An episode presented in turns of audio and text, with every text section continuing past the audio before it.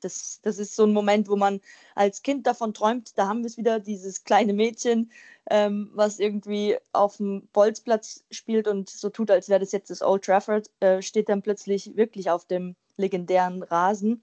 Das war schon ein, ja, ein Hammer-Moment.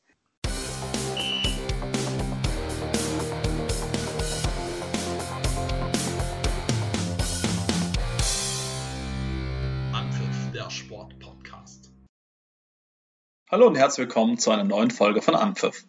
Heute geht es mal wieder um den Frauenfußball. Und den Gast, den ich heute begrüßen darf, kennen treue Anpfiff-Hörer bereits. Ich unterhalte mich heute mit Laura Vetterlein, Trippelsiegerin mit dem VfL Wolfsburg und aktuell bei West Ham United unter Vertrag. Mit Laura habe ich mich das erste Mal im Sommer unterhalten, als die Saison in England Corona-bedingt abgebrochen wurde. Heute reden wir natürlich auch über ihre Situation bei West Ham, aber ein anderes Thema wollen wir zuerst behandeln. Laura hat zusammen mit Lina Magul vom FC Bayern und Julia Simic vom AC Mailand die Plattform Play for Her ins Leben gerufen. Worum es bei Play for Her geht, was die drei damit erreichen wollen, das erfahrt ihr jetzt. Hallo Laura, schön, dass du dir nochmal Zeit nimmst für mich. Hi Florian, ja, auf jeden Fall, ich freue mich aufs Gespräch. Lass uns gleich zu Beginn über Play for Her reden. Was steckt hinter Play for Her? Ja, Play for Her ist äh, ein richtig spannendes Projekt, was ich jetzt mit der Julia Simic und der Lina Magul gemeinsam mit B42 ähm, gestartet habe. Und dahinter verbirgt sich eigentlich eine Plattform, ähm, auf der wir junge Mädels inspirieren wollen ähm, und den Frauenfußball noch weiter pushen wollen, einfach mehr Aufmerksamkeit für den Frauenfußball gewinnen wollen. Hat es damit zu tun mit der US-amerikanischen Fußballerin Mia Hamm? Ähm, die war ja der erste globale Superstar im Frauenfußball, kann man sagen.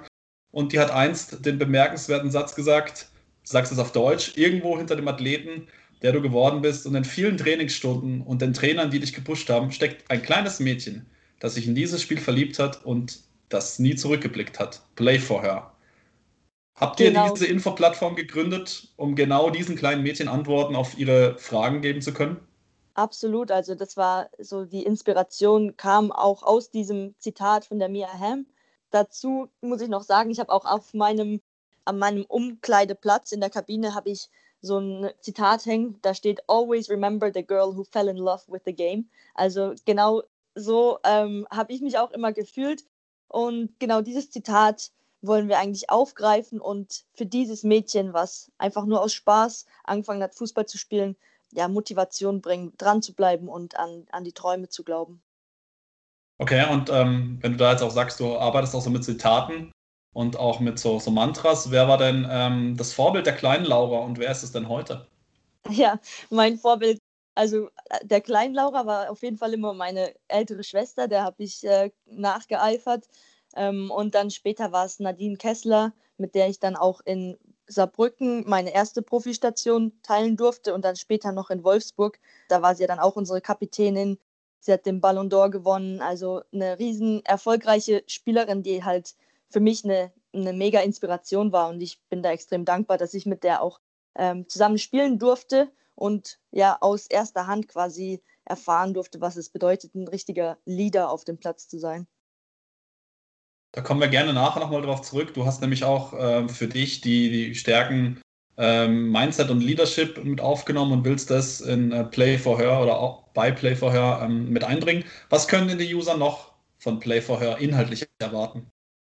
Genau, also wie du gesagt hast, mein Bereich wird das Thema Mindset und Leadership sein. Dann haben wir noch zwei andere Fokuspunkte.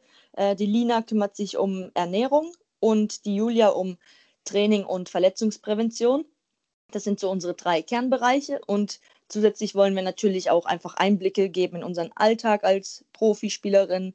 Gerade dadurch, dass wir in drei verschiedenen Ländern aktiv sind, äh, denken wir, wir können da ganz interessante ähm, Einblicke liefern. Und genau, das ist eigentlich so das Kernkonzept von Play for Her, von unserer Plattform. Du hast es gerade gesagt, äh, Julia Simic, die spielt aktuell in Mailand beim AC. Ähm, ihr habt zusammen früher bei, bei West Ham United gespielt. Ähm, wie kam der Kontakt zu Lina Magul zustande, die beim FC Bayern die Kapitänin ist? Woher kennt ihr euch? Genau, mit Lina habe ich auch ähm, bei Wolfsburg zusammengespielt ähm, und auch in der Jugendnationalmannschaft war sie, glaube ich, auch schon immer im älteren Jahrgang dabei. Sie ist zwei Jahre jünger als ich, aber da haben sich die Wege schon gekreuzt und dann eben drei Jahre, glaube ich, in Wolfsburg gemeinsam gespielt. Und wir drei sind ja nicht nur auf dem Platz haben sich die Wege gekreuzt, sondern wir sind dann auch wirklich enge Freunde geworden, sodass wir uns nie aus den Augen verloren haben. Auch wenn wir dann ähm, nicht mehr in den gleichen Clubs gespielt haben oder jetzt nicht mehr in den gleichen Clubs spielen, haben wir da immer noch einen engen Austausch und deswegen kam dann dadurch, dass wir halt so oft auch über Fußball sprechen und was man ähm, noch machen könnte, um den Frauenfußball zu pushen, dadurch kam dann die Idee auch zustande und so hat sich eigentlich aus der engen Freundschaft auch noch ja diese Plattform gegründet.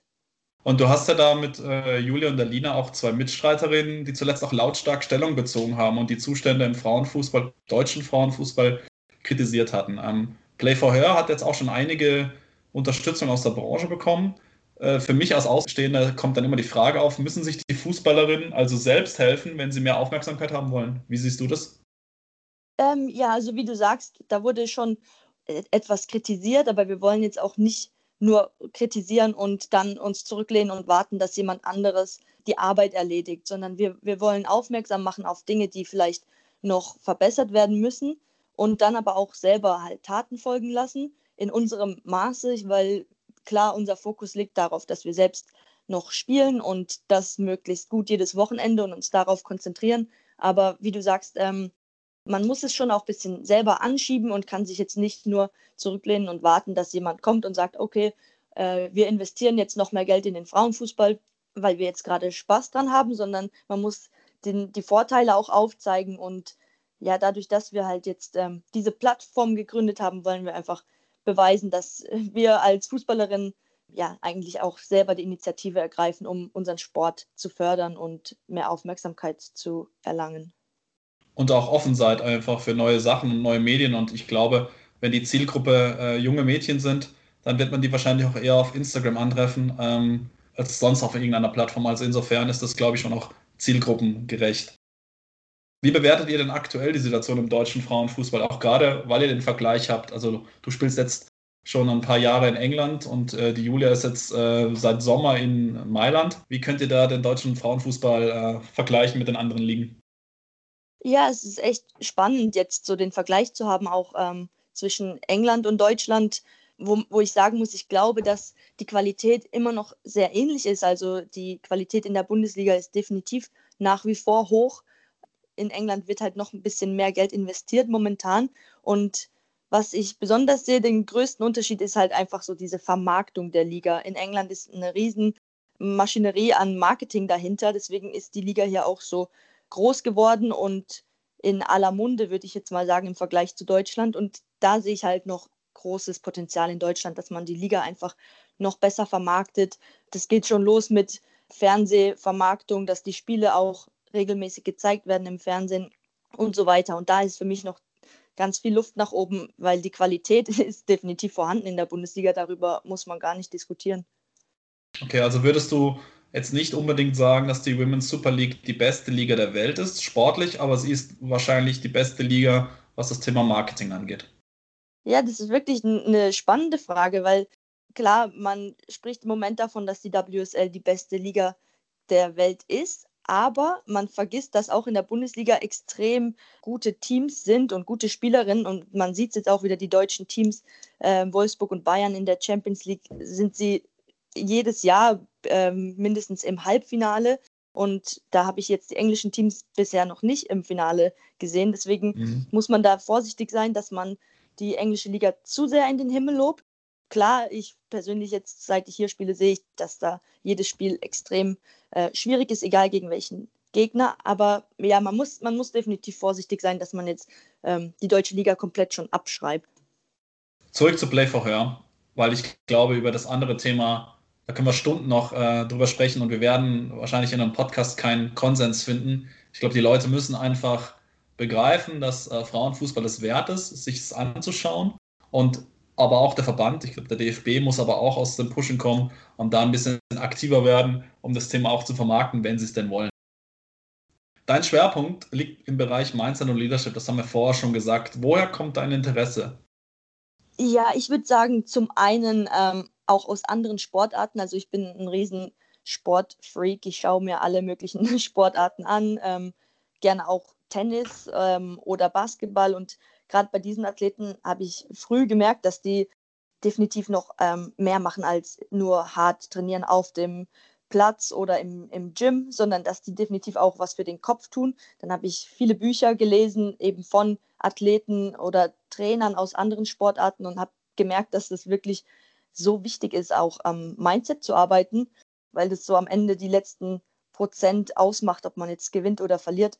Und so kam es, dass ich halt mehr und mehr darüber gelesen habe, mich mit Spielerinnen darüber unterhalten habe und dann kamen auch äh, irgendwann Mentalcoaches mit ins Spiel bei uns im Verein, sodass ich ja immer mehr darüber gelernt habe und gemerkt habe, dass es, dass es sich lohnt, ähm, am Mindset auch zu arbeiten. Okay, das heißt also, du hast äh, quasi durch, durch Selbststudium erfahren und, und durch andere Sportarten, dass der Bereich eigentlich ganz interessant ist. Hat es dann, aber wenn ich es jetzt richtig verstehe, in deinem Verein das noch nicht, ähm, hat es da noch keine Hilfe? Hast du quasi die Hilfe selber geholt und jetzt mit der Zeit kommt das, äh, kommen die Mentaltrainer auch immer mehr in die Vereine? Ja, genau so, so war eigentlich die Reihenfolge. Also am Anfang war das wirklich komplett äh, Selbststudium und dadurch, dass auch meine ältere Schwester, wie gesagt, äh, professionell gespielt hat, hatte man da halt auch so den Austausch und sie noch als Torhüterin noch ein bisschen mehr gefordert, was ähm, ja so Drucksituationen auch angeht und mentale Stärke, die man auch gerade auf dieser Position braucht. Ähm, da haben wir uns, glaube ich, schon früh irgendwie damit beschäftigt, aus, aus Interesse, aus Eigeninteresse. Und mittlerweile, Gott sei Dank, haben das auch die Vereine erkannt und geben einem da ähm, ja, die Hilfe an die Hand. Und wird das dann auch von deinen Mitspielerinnen genutzt? Ja, am Anfang, man muss echt sagen, als dieses Thema dann gerade mal so frisch aufkam, gab es schon auch ein paar Zweifler, die dann so gesagt haben, oh, das brauche ich ja nicht. Oder man, man fühlt sich ja dann oft auch so, als wäre das eine Schwäche. Oder man sieht es oft als Schwäche, wenn man über Sportpsychologen äh, spricht, dann denkt man sofort, man, man ist irgendwie nicht gut genug oder ah, sowas braucht man doch nicht. Aber plötzlich merkt man wirklich, dass jede Spielerin ähm, den Mehrwert eigentlich erkannt hat, was es einem bringt und dass es völlig normal geworden ist, über solche Themen zu sprechen und sich da ähm, Hilfe zu suchen, weil man, man geht ja genauso auch äh, regelmäßig ins, in, in den Kraftraum und arbeitet an sich und sagt jetzt nicht, oh, das ist eine Schwäche von mir, deswegen schimpft man sich, dass man zusätzlich trainiert, sondern es ist was, wo man zeigen kann, ich, ich arbeite an mir, ich will mich weiter verbessern und deswegen ist es mittlerweile auch äh, ganz normal in, in der Mannschaft, dass jede Spielerin das äh, gerne für sich nutzt. Der Kopf ist genauso wichtig wie die Oberschenkelmuskulatur. Absolut, ja, stimme ich dir 100% zu. In einem deiner ähm, letzten Beiträge auf Instagram hast du das Thema Routine aufgegriffen. Du hast äh, beschrieben, dass du Routinen eben brauchst, um ähm, da auch gut Leistungen abliefern zu können. Welche Routinen haben dir auf dem Weg zum Fußballprofi geholfen? Ja, also wirklich Routinen sind für mich ein ganz wichtiges Thema.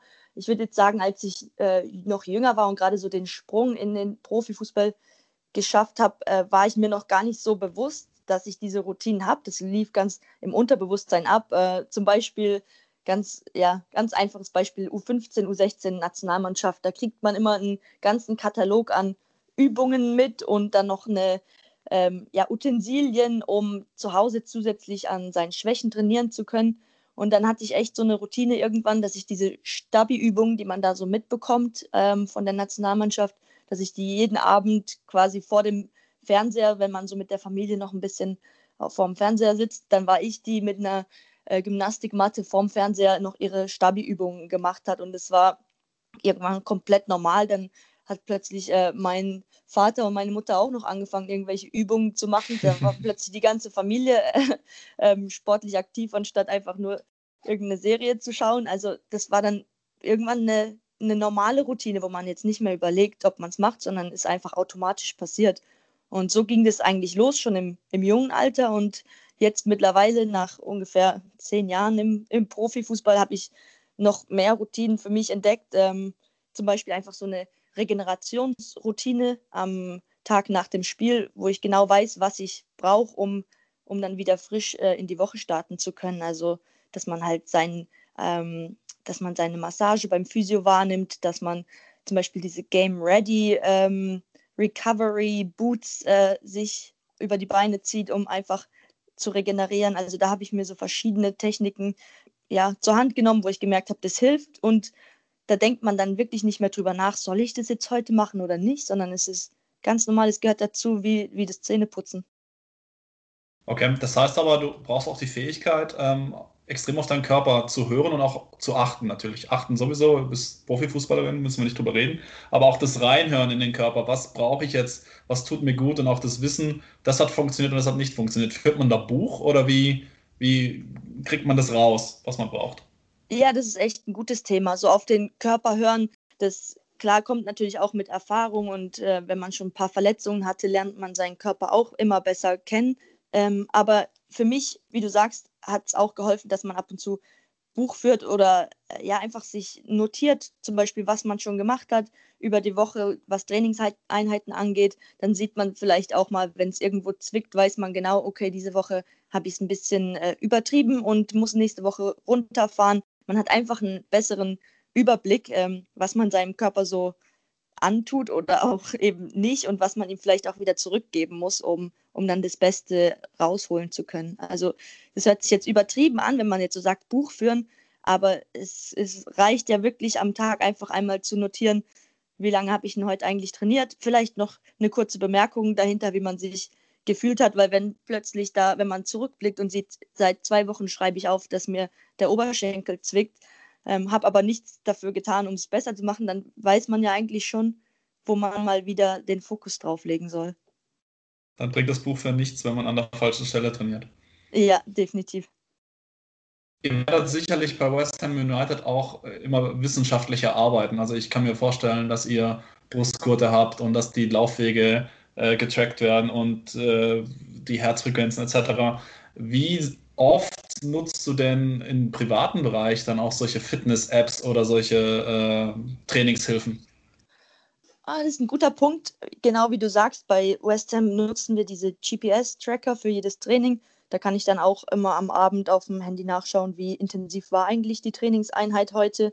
Ähm, wenn wir jetzt aber über den privaten Gebrauch sprechen, dann ist es meistens eher so in der Winter- oder in der Sommerpause wo man dann eben mhm. ähm, auf sich alleine, was heißt auf sich alleine gestellt, aber ja, wo man eher für sich selbst trainiert und jetzt nicht konstant ähm, mit dem Verein zusammenarbeitet, da nutze ich dann schon auch ähm, ja so Polar, äh, eine Polaruhr und dieses Track-System dahinter, damit ich auch einen Überblick habe, äh, was ich jetzt trainiert habe und genau einfach, einfach weiß, was für einen Trainingsumfang ich hatte. Genau, weil Play for Her ist ja auch, du hast das eingangs gesagt, eine Kooperation mit der Fitness-App B42. Und ähm, ich finde es auch immer interessant, man merkt es auch bei mir selber, selbst wenn ich mir so kleine Läufe nur mache äh, nach Feierabend, man hat halt einfach mittlerweile Rantastic oder was auch immer an und guckt halt, wie war der Lauf, wie war der Lauf letzte Woche, bin ich besser geworden? Und man braucht es auch so ein bisschen, also ich brauche es zumindest auch als Motivation, also nicht nur als Bestätigung, was ich gemacht habe, sondern auch als Motivation zu sagen, boah, jetzt war ich zehn Sekunden schneller als letzte Woche. Ja, auf jeden Fall. Das spielt eine, eine Riesenrolle, auch für mich persönlich. Ähm, es ist immer schön zu sehen, wenn man Fortschritte auch erzielt, dann weiß man, dass sich das Training lohnt und man bekommt einfach einen viel besseren Überblick, wenn man eben diese Tools dann auch nutzt. Und gerade jetzt nochmal den Bogen zu B42 zu spannen, ähm, das ist ne nämlich auch einfach ein cooles Tool, wo man mit seinen Mitspielern dann auch sich ein bisschen konkurrieren kann, ähm, was natürlich einfach hilft, dran zu bleiben, wenn man weiß, okay, ich möchte jetzt quasi das, den Wettkampf mit in meinem Team gewinnen und ich möchte die sein, die noch eine Einheit zusätzlich macht und damit an die Spitze kommt äh, innerhalb meiner Mannschaft, dann ist es einfach ein, ein cooles Feature auch inner, innerhalb einer App, wo man die Motivation hochhalten kann und ähm, einfach leichter dran bleibt, auch wenn man gerade mal ein bisschen in, in Motivationstief steckt. Motivationstief hast du keines, auch wenn es gerade sportlich für euch bei West Ham damit spanne ich den Bogen, nicht so wahnsinnig gut läuft. Also unser letztes Gespräch führten wir im Juni, da war die Saison gerade abgebrochen. Ähm, du warst kurz vor der Saisonvorbereitung, jetzt neun Monate später. Die Saison biegt auf die Zielgeraden ein. Sportlich stehen dann neun Punkte aus 16 Spielen. Letzter Tabellenplatz. Wie bewertest du die Situation bei West Ham aktuell? Ja, genau, wie du sagst, es äh, ist eine schwierige Situation auf jeden Fall. Ähm, wir haben uns andere Ziele ge gesetzt vor der Saison und jetzt stehen wir ganz dick im Abstiegskampf, sind wirklich unseren Erwartungen komplett äh, hinterhergerannt die ganze Saison und ha haben einfach nicht ähm, unser volles Potenzial abrufen können aus unterschiedlichsten Gründen. Ähm, und deswegen ist es wirklich eine riesen Herausforderung im Moment, weil wir alle nicht erwartet haben, dass wir zu diesem Zeitpunkt der Saison da unten drin stecken. Und ähm, jetzt müssen wir halt einfach alle ähm, nochmal unsere Kräfte bündeln und die Situation auch so annehmen, dass man jetzt sagt, es ist nun mal Abstiegskampf. Man kann sich, ähm, man kann jetzt nicht mehr zurückblicken und schauen, was, was haben wir vor alles falsch gemacht, sondern es geht darum, jetzt darauf zu reagieren, was man jetzt noch machen kann, was man jetzt verändern kann. Und da liegt gerade unser Fokus. Ähm, das nächste Spiel am Wochenende ist dann gegen Reading, ein Spiel, was man gewinnen kann und in unserer Situation auch, auch muss. Und genau so, so ist unser Fokus jetzt einfach Spiel für Spiel ähm, die Punkte einzuholen und dann hoffentlich da unten wieder rauszukommen. Ihr wird letzte Saison ähm, dann im sicherten Tabellenmittelfeld. Ähm, was macht das im Kopf mit euch, wenn man eigentlich nicht auf Abstiegskampf aus ist? Man hat das ja im Herrenfußball auch, ein aktuelles Beispiel Schalke 04. Dann kommt man in so eine Negativspirale und auf einmal steht eine Mannschaft, die eigentlich äh, recht talentiert ist und auch viel Potenzial hat, unten drin. Und an Schalke sieht man das jetzt gerade sehr gut, die kommen da nicht mehr raus. Wie könnt ihr dagegen wirken, dass euch das nicht passiert? Ja, es ist wirklich schwierig, wenn man ähm, eigentlich eine talentierte Gruppe ist, die so viel Potenzial hat, dass man vorher auch eher so von Top 5, 6 gesprochen hat und plötzlich steckt man im Abstiegskampf. Da muss man wirklich, ähm, das hat ein bisschen gebraucht, jetzt glaube ich auch innerhalb der Mannschaft, dass jeder die Situation verstanden und akzeptiert hat. Und das geht auch wirklich nur gemeinsam. Also wir haben da schon viele Gespräche auch ähm, im kleinen, engsten Kreis äh, mit der Mannschaft gehabt, wo dann auch kein Staff-Mitglied oder sonstige dabei sind, einfach damit wir alle auf demselben Nenner sind und wissen, worum es jetzt geht und ja, dann später auch unsere Mentaltrainerin dazugenommen, damit man ja verschiedene Ängste und Sorgen, die dann wahrscheinlich auch bei der einen oder anderen Spielerin aufkommen, dass man das aufarbeiten kann und sich dann wieder komplett nur auf die Leistung fokussieren kann. Weil, wie du sagst, es ist eine Riesenherausforderung, auch mental so im Abstiegskampf äh, zu stecken, wenn man eigentlich vor der Saison sich ganz andere Ziele ge gesetzt hat. Trotz allem wahrscheinlich für dich ein schönes Erlebnis gewesen. Am Samstag durftest du im legendären Old Trafford auflaufen. Das muss ja ein besonderes Spiel gewesen sein. Das war auch das erste Spiel für die Frauen von Manchester United in diesem Stadion. Was geht einem durch den Kopf, wenn man da einlaufen darf, in so ein prestigeträchtiges Stadion? Ja, also das war wirklich ein historischer Moment ähm, für den Frauenfußball in England, für das Frauenteam aus Manchester, dass sie die Ehre auch hatten, ähm, als erstes Frauenteam dort im Old Trafford auflaufen zu dürfen und wir dann auch als Gastteam äh, ja glücklicherweise in diese Situation gekommen sind, dass wir dort spielen durften. Es ist, als es bekannt wurde, habe ich schon äh, Gänsehaut bekommen, einfach nur zu hören, dass wir da in ein paar Wochen spielen dürfen.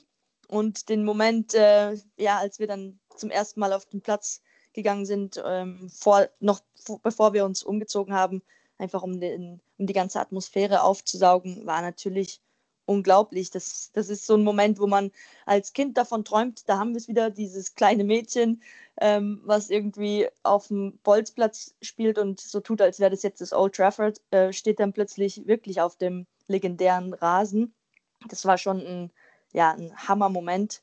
Leider für uns dann natürlich mit einem ja, nicht so schönen Ausgang und für mich persönlich war das äh, Theater of Dreams dann auch eher ein bisschen ein Theater of Nightmare, weil ich dann ähm, ja, vom Platz geflogen bin äh, in der 75. Minute mit einer gelb-roten. Also sind irgendwie so ganz gemischte Gefühle dabei. Einerseits geht ein Traum in Erfüllung und andererseits läuft das Spiel genau äh, so, wie du es eigentlich nicht gebraucht hättest. Du hast es angesprochen, ihr habt 2-0 verloren. Ich habe mir die Highlights angeschaut. Das war aber eigentlich bis zu den Toren eine ganz ansprechende Leistung, fand ich. Also ihr hattet auch die ein oder andere Offens Offensivszene. Und dann bist du, wie gesagt, in der 75. Minute damit gelb-rot vom Platz geflogen. Ähm, wie gehst du mit so einer Niederlage, so einem gebrauchten Tag dann um? Ähm, genau, das, das Enttäuschende daran ist eigentlich, äh, dass wir wirklich ein gutes Spiel abgeliefert haben, gerade auch in der ersten Halbzeit. Ja, selber Chancen rausgespielt haben, defensiv super kompakt standen und nicht viel zugelassen haben und dann verliert man halt doch wieder und das sind genau diese Spiele, die, die einem extrem wehtun, auch im Ab Abstiegskampf, wenn man sieht, okay, wir, wir sind eine gute Mannschaft, wir sind in der Lage, gegen solche Teams mitzuhalten. Es sind also einfach nur noch die Kleinigkeiten, die verbessert werden müssen, kleine Fehler, die man verändern oder die, die man abstellen muss, damit die Resultate auch kommen. Und so gehe ich persönlich dann auch damit um. Klar, ich habe jetzt einen Tag gebraucht, auch um das zu verarbeiten, dass ich selbst ähm, ja nicht meine, meine Erwartungen erfüllt habe. Und dann fokussiere ich mich wirklich wieder auf das, was ich, was ich beeinflussen kann, weil was vorbei ist, ist vorbei. Und ich fokussiere mich dann lieber darauf, was ich, was ich selbst in der Hand habe. Und das sind dann einfach die kommenden Spiele. Mich würde noch interessieren, wie du als Spielerin das Thema Geisterspiele wahrnimmst. Ich habe ein ganz interessantes Zitat gelesen von Joshua Kimmich in der Sportbild. Da hat er gesagt, wenn das Stadion voll ist, trägt man eine andere Anspannung in sich. Wenn es leer ist, fällt es mir viel leichter, mich auf das Wesentliche zu fokussieren. Mit Zuschauern spielen die Emotionen eine größere Rolle. Das Feuer auf dem Platz wird noch einmal potenziert. Meine Frage an dich, haben vermeintliche Underdogs einen Nachteil durch die Geisterspiele, wenn kein Publikum da ist, das jemand nach vorne peitschen und zu einer Sensation schreien kann? Ähm, es ist auf jeden Fall ein Riesenunterschied ohne, ohne Zuschauer. Im Frauenfußball bin ich nicht sicher, ob es so ein riesen ähm, Nachteil auch für die Underdogs dann ist, dass man nicht nach vorne gepeitscht wird, weil wir ja nicht diese Kulissen haben, regelmäßig vor 40, 50.000 zu spielen. Aber persönlich fehlen, fehlen sie uns oder mir natürlich auch extrem, die Fans, weil es schon eine, eine andere Energie auch ist. Also man muss jetzt im Moment quasi die Energie selbst mitbringen und selber dafür sorgen, dass man gerade gegen solche Teams wie Manchester, äh, Arsenal oder Chelsea, dass man die extrem nervt und mit, mit der eigenen Energie aus der Mannschaft irgendwie versucht, eine, eine Stimmung zu erzeugen da wird es schon helfen, dass man gegen solche Teams auch die eigenen Fans im Rücken spürt und die da ein bisschen äh, Halligalli auch machen im, im Stadion. Aber ich glaube, ich kann nachvollziehen, dass das äh, im Männerfußball noch, noch mal eine ganz andere Hausnummer ist. Also gerade in der Männerbundesliga habe ich auch die Statistik gelesen, dass es im Prinzip jetzt auch weniger Heimsiege gibt. Und Christian Streich, der Trainer von Freiburg, spricht auch immer von einer Frustrationstoleranz, die man im Spiel gegen große Gegner aufbringen muss. Und ich kann mir schon vorstellen, dass wenn man gewohnt ist, vor Zuschauern zu spielen und auch wenn ihr jetzt nicht immer vor 10, 20.000 Leuten spielt, habt ihr dann doch auch immer eine schöne äh, Summe an Leuten da, dass es dann schon ein, ein Downer sein kann, wenn man dann vielleicht 2-0 hinten liegt und es halt niemand da ist, der einen nochmal nach vorne pusht. Diese äh, Energie muss dann schon aus der Mannschaft rauskommen. Das sieht man dann auch immer bei den Spielenden vom FC Bayern, dass da Thomas Müller im Prinzip ständig am Reden und am Quatschen ist und ähm, mich würde noch interessieren, bist du jemand, der auf dem Platz eher still ist? Oder würdest du dir auch vielleicht jetzt gerade in der aktuellen Situation jemanden wünschen, der die ganze Zeit die Leute nach vorne pusht und Anweisungen gibt? Also das Coaching innerhalb der Mannschaft. Ja, das ist auf jeden Fall ein wichtiger Punkt. Ähm, ich würde jetzt sagen, ich bin eher eine der ähm, Lauten in der Mannschaft. Macht wahrscheinlich auch Sinn in meiner Position in der Innenverteidigung dass ich da schon eine bin, die versucht laut zu sein und auch das Ganze zu coachen. Und ich würde sagen, in unserer Mannschaft sind da aber auch einige andere, die das, die das gut machen. Ähm, Gerade so von ähm, Mittelfeld oder von Abwehr, Mittelfeld und Sturm haben wir quasi in, jeder, in jedem Mannschaftsteil ähm, so eine, die das dann auch in die Hand nimmt.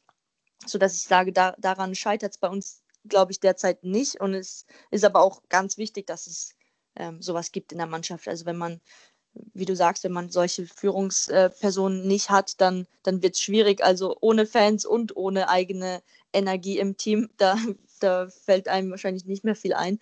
Ähm, deswegen ist es definitiv wichtig, dass man, dass man sich auch innerhalb der Mannschaft gut coacht und lautstark auf dem Platz Kommandos gibt. Ein Sieg oder ein Punktgewinn ähm, gegen Manchester United wäre ein Bonuspunkt gewesen im Kampf von dem Klassenhalt. Die direkten Duelle gegen den Abstiegskonkurrenten Ersten Villa stehen beide noch an. Ähm, da entscheidet sich vermutlich die ganze Saison für euch. Wie gehst du mit so einem Druck um? Du hast mit Sand in der Bundesliga auch schon Abstiegskampf erlebt, aber hast auch mit Wolfsburg schon einen Druck gehabt in Finalspielen und wenn es um die Meisterschaft geht. Welcher Druck ist dir denn lieber? Ähm, ja, es ist interessant, weil es, wie du sagst, sind ganz unterschiedliche Drucksituationen. Das eine ist eher so der, der Aussicht auf Erfolg und bei dem anderen könnte man sagen, man hat irgendwie die Angst, man spürt die Angst vor dem Misserfolg und so versuchen wir uns das gerade auch ein bisschen ähm, umzudrehen, dass wir jetzt nicht nur diese Angst verspüren ähm, vor dem Abstieg, sondern dass wir sagen, wir haben hier die Chance rauszukommen aus etwas, aus einer Scheißsituation quasi das Beste nochmal zu machen und ähm, den Erfolg dann eher darin sehen, dass man es schafft, aus, aus einer miserablen Situation noch herauszukommen, weil momentan als Tabellenletzter hat man nicht mehr viel zu verlieren. Ähm, wir können das Ganze jetzt so angehen, dass wir sagen, das sind Finalspiele für uns, es ist wie ein, wie ein Pokalfinale und so geht man das Ganze an, ohne so, äh, sich äh, Gedanken darüber zu machen, über den, über den Ausgang und die Konsequenzen, weil das hat man am Ende nicht in der Hand. Man kann nur sich äh, auf, dieses ein, äh, auf dieses Spiel konzentrieren und was dann dabei rauskommt, das ist nochmal was anderes. Also wäre dein Takeaway für unsere Zuhörer, zu sagen, ähm, nicht die, den negativen Fall äh, visualisieren, sondern schauen, wie ich das, äh, diese aktuelle Situation in was Positives umkehren kann und daraus dann ein neues Ziel definieren.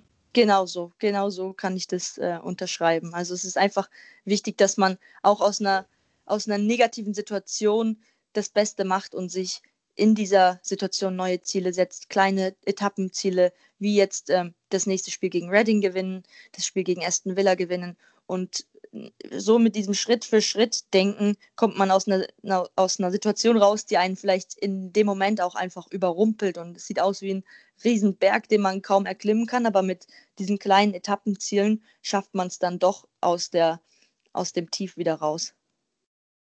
Ich würde noch gern ein bisschen auf deine persönliche Situation in, in London eingehen wollen. Du bist in einem fremden Land. Ähm, die Stadt ist dir jetzt nicht mehr so wahnsinnig fremd, aber wie sehr fehlt dir die Heimat? Wann warst du zuletzt in Südbaden, wo du herkommst? Ja, die Heimat fehlt mir definitiv extrem momentan. Ich war zuletzt ähm, beim ersten Lockdown zu Hause, also vor, vor einem Jahr ungefähr, war ich zuletzt zu Hause, als die Saison abgebrochen wurde. Hier in England ähm, sind wir ja alle in, in unsere Heimat zurückgekehrt und wussten eigentlich gar nicht richtig, wann wir wieder zurück nach England kommen. Und ja, seitdem äh, war ich leider nicht mehr in der Lage, nach Hause zu gehen, auch nicht über Weihnachten. Deswegen fehlt einem die Heimat natürlich extrem und die Familie auch einfach nur über FaceTime und Telefongespräche ähm, zu hören und zu sehen, ist wirklich auch nicht einfach. Aber ähm, ich denke, da geht es halt gerade ganz vielen Menschen ähnlich und deswegen darf man sich dann nicht zu sehr runterziehen lassen und auch hier nehme ich dann oft das Positive mit und bin einfach auch froh und dankbar, dass meine Familie ähm, gesund ist und das mit FaceTime und allen möglichen technischen Möglichkeiten, dass man die Chance auch hat, äh, die Familie wenigstens so zu sehen und regelmäßig zu hören. Und ähm, wie beeinflusst Corona in der aktuellen Situation dein Leben? Also hast du da auch irgendwie was ändern müssen für dich, auch in deinen Routinen?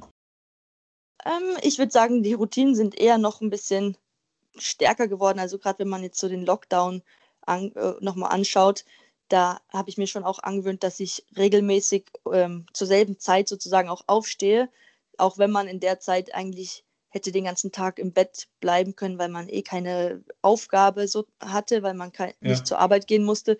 Dann habe ich festgestellt, dass es Sinn macht, dass man trotzdem so einen Rhythmus beibehält, dass man sich auch immer für den nächsten Tag schon Dinge vornimmt, die man erledigen will, einfach damit man nicht so in den Tag hineinlebt, sondern trotz allem kann man es immer schaffen, äh, ja, sich Ziele zu setzen oder Dinge abzuhaken, sodass man mit einem viel besseren Gefühl auch in den Tag startet und den Tag dann auch beendet mit dem Gefühl, ich, ich war heute trotz allem produktiv.